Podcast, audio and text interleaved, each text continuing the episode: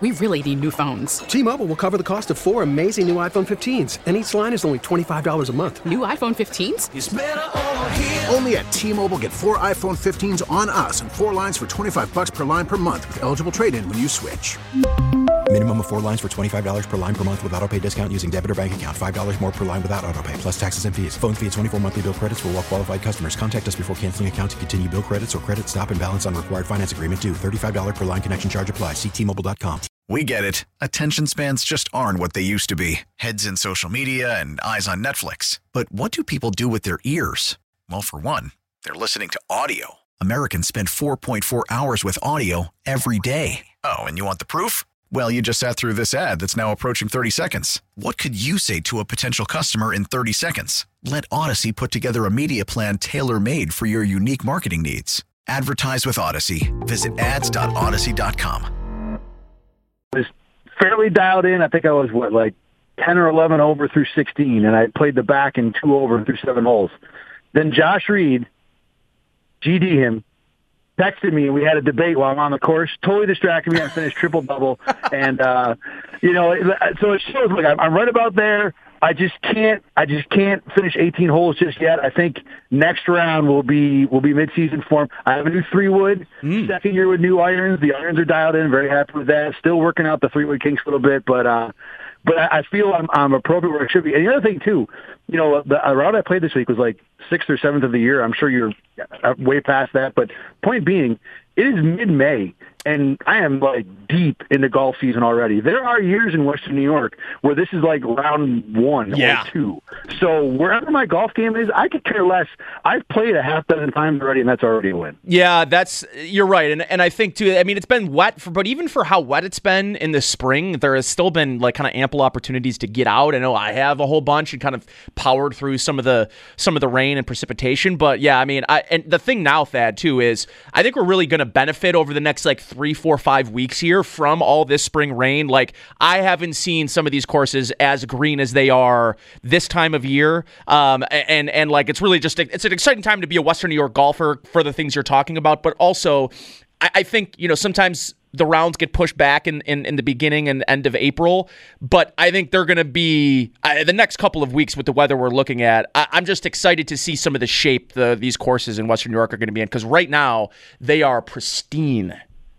Yeah, and it could be, you know, 14, 16 straight weeks of hashtag elite, you Yes. know, golf course weather for Western New York. And, you know, again, that is not something you get in this area. So I'm, I'm with you. I can't, I cannot wait to, you know, be out. It and you know, you know, I, I got to say this about Buffalo too. I, 10, 15 years ago, you know, I looked at Buffalo as kind of like the, the junior golf partner in Western New York. Rochester is great, always has been, courses to play everywhere. I'm really impressed with the way Buffalo has kind of expanded a little bit. It seems like now there's, you know, easily a half dozen places to play. I can't name them all, but I just know from talking Yeah. to, to you guys, the Buffalo reporters, that, but you want to play golf, we go here or here or here or here or here. It's very impressive to see. You're definitely right about Rochester, and you know it's because we're so close. It's hard sometimes with as many public courses as there are now in Buffalo. And you're right. I, I still think though it's it's really hard to overlook Rochester and and sort of the very different type of public courses that you can get. You can go play a ton of elevation. You can go play somewhere really flat. You can play somewhere with value. You can play somewhere expensive.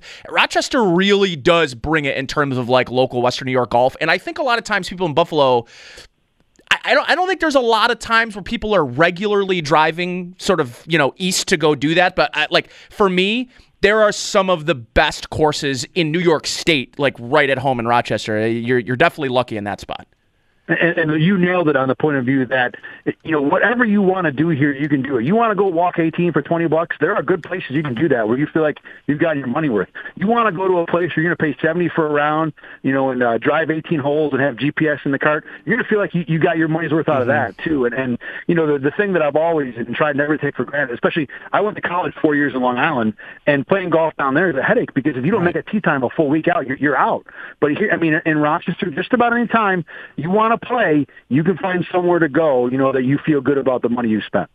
Thad Brown here on the West Her Hotline. Uh, you and I could probably talk a full hour on local golf, but we'll we'll spare the listeners and we'll do it next time we get out on the golf course. But um, Thad, you know, I, I, know you, you covered this week too um, some of the Sabres uh, press conferences, so I wanted to quickly just touch on that before we kind of dive into the schedule and, and rookie minicamp and all that good stuff. Um, overall you know, you've been around, I think, both organizations here for a while, um, been covering Buffalo sports and Buffalo pro sports for a while. Put into perspective sort of your overall, you, you had a couple of days to maybe pull away from hearing what you've heard from, you know, Eichel and Reinhart and, and Adams and, and Granato and some of the young guys. Can you put into perspective a little bit of, of maybe some historical perspective for us of like where you are based on the things you've heard from these players on just the state of this organization and, and just how dire it might be? You know, I think they've heard a lot of conversation lately about you know, the, the Sabres should keep finding new ways to, to create a new bottom. You know, where where's the where's the bottom of the barrel? Well, we thought we were there last year, now we're there this year, and I feel like that's been the story for for two or three seasons. And and this week, with with what Jack Eichel said, and I thought Kevyn Adams handled his end of it, you know, fairly well. But you know, when you go back to what the tank season took out of Sabres fans and, and Sabres, you know, nation, for lack of a better term.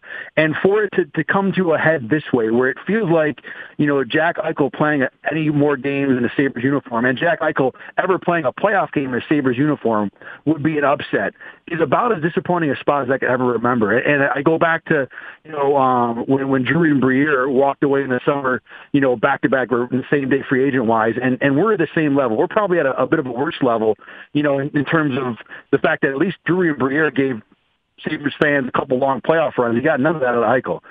So the one thing I will say is that at least with Don Granato, there's a little bit of hope. Now it easily could be fool's gold.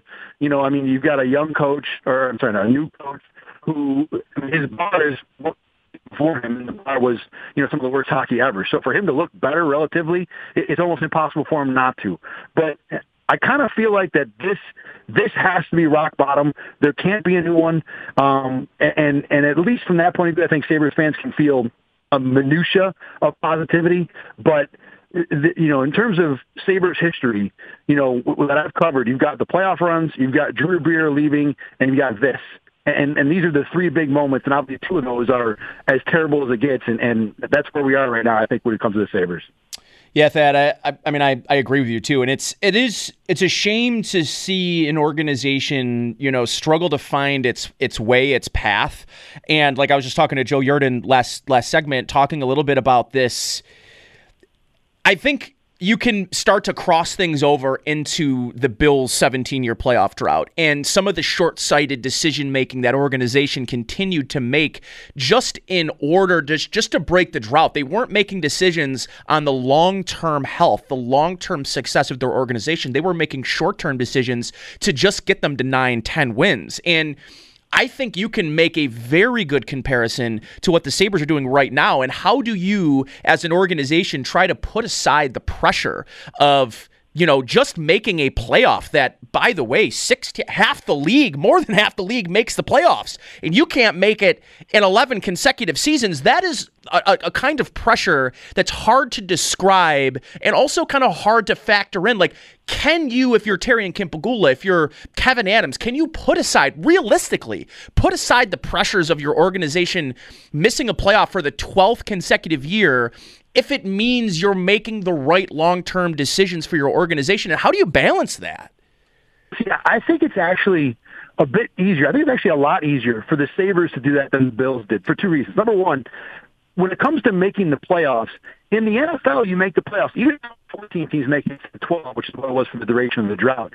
You make the playoffs in the NFL. That's a bar. That's an accomplishment. You've got, you know, easily 12 to 18 teams in the league this year who, if they made the playoffs, they'd be like, okay, you know what, that was a good year.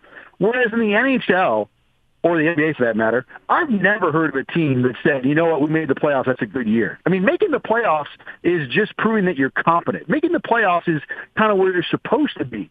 So for, for the, the drought, to be an overriding thing um, for the Sabres, you know, I don't think that they're, you know, bent on, well, what do we have to do to make the playoffs? Because making the playoffs is almost nothing. Yeah, it would be nice to do that in Buffalo because then we don't have to talk about the drought anymore. But it really isn't isn't a thing.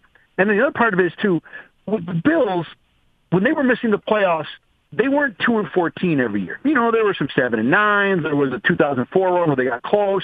You know, Rex went nine and seven one year. So you know, they weren't like in an abysmal train wreck that you know you almost feel sorry for as a professional sports franchise. Well, frankly, the Sabres are that. Yeah. And for for them to to put that aside, you, you almost have to. You know, like to think, wow, we're one or two pieces away from making the playoffs. No, no, no, no. You're like 17 things moves away from making the playoffs. So to to feel any pressure about, well, you know, I got to worry about what our first round draft pick is this year so we can make the playoffs. I got to worry about what I do with the Eichel and Reinhart trades if I make them to make the playoffs. No, no, no. You're starting from absolute ground zero. You know, you have nothing but you know dust and bailing wire in the organization right now, and you're just trying to build on that. So don't don't worry about will this get me to you know spot 16 or spot four in my division next year. Just will this make me better than what I was last year? And if you stack enough of those moves together, then you get better. And you know, I look at the way the Sabres and Bills have progressed since they got their centerpiece players. The Sabres got Jack Eichel and did almost everything wrong following. The Bills got Josh Allen and did almost everything right following that. And it shows that, yeah, you know, I had no problem with the tank. You know, I thought it was the right move. Look, if, if you're not going to win, then lose big so you can get the best players you can the next year. But you got to follow that up with, with quality roster development, and the Sabres have been just abysmal at it since.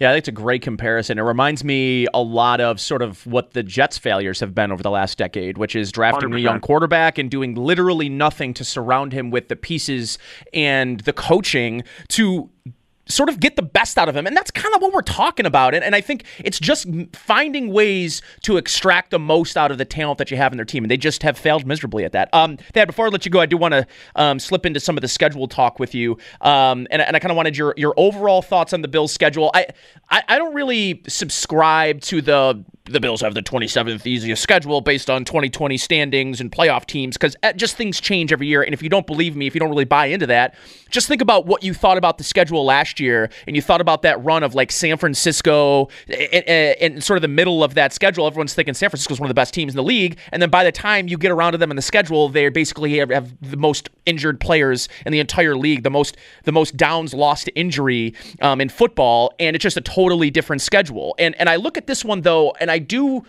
I think the home schedule is really ripe for them to make a really good run at home. Um, I could see seven, eight wins at home late this year. Like I think it's very possible for this team. Uh, but overall, thoughts on the schedule, thoughts on, you know, four primetime games. You know, some people are upset that they only got one of those home. Um, but I think you obviously get the, the Thanksgiving game. A lot to like. Anything you don't like about the schedule?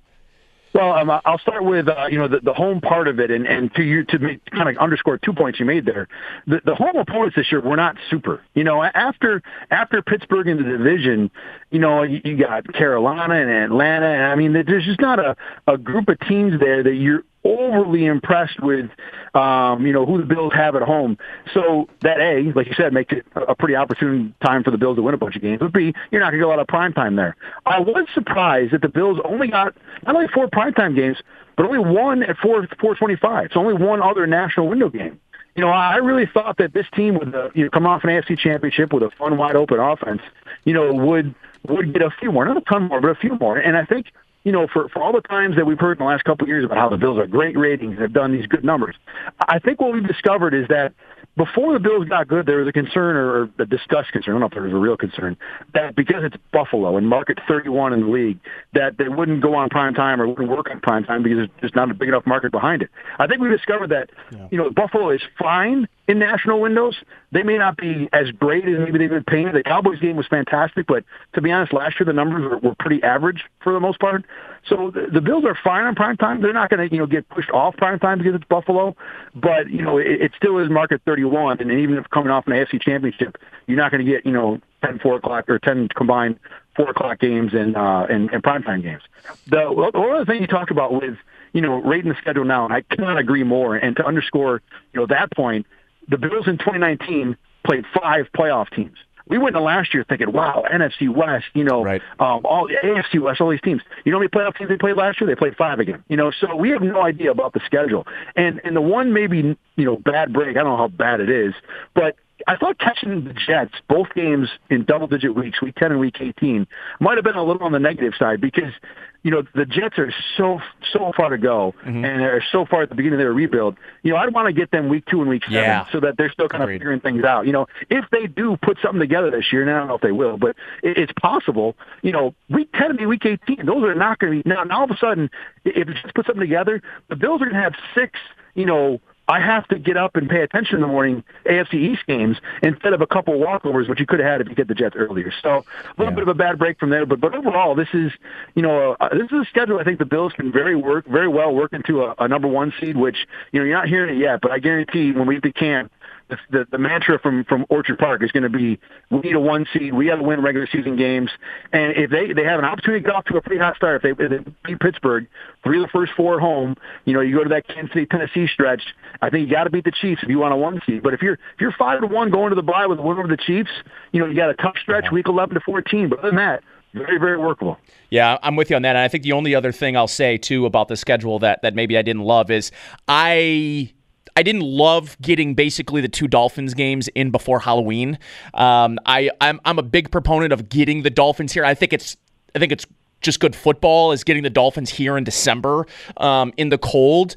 Um, so not getting that I think was was a little was a little tough, and they're obviously going to be on the road in a hot hot Miami like they were last year as well. So we'll sort of see how that the the Dolphins matchup plays. I you know I I'm with you on the Jets as, as well as sort of if they're they could be a, a potentially sneaky dangerous team, especially if they're eliminated from playoff contention later on in the season at come week 18, but they're playing good football. Um, you know that they can play spoiler um, in weeks 10 or week weeks 18. So I, am with you on the Jets there um, for sure. Thad, thank you so much, brother. Thank you for uh, hopping on with me. Uh, we'll definitely be in contact soon because we'll uh, we got to hit the course with Sal so we can uh, we can show him up a little bit. well, careful. Sal, Sal's game's going on, man. So I know. I can't, uh, can't just assume that. We got to knock him down a peg. That's my point. We we because he's been talking a lot about it. He texts me, oh, you know, I just listen. You know, Sal. We got to knock him down a peg, and I think I think we've got it in. So we'll we'll we'll let him and John get together, or him and Josh, and we'll get a nice two man uh, two man best ball situation, and we'll uh, we'll humble him a little bit. Well, yeah, I was about to say that that's just not fair. We can do that if they want to, but that, that's just not fair. yeah, I agree. I agree. Thanks, Thad. Appreciate you, brother. Have a good weekend. Good talking, man. Yep, see. Yep. All right, Thad Brown there of WROC TV and RochesterFirst.com. He's the co-host of Buffalo Bills Kickoff Live.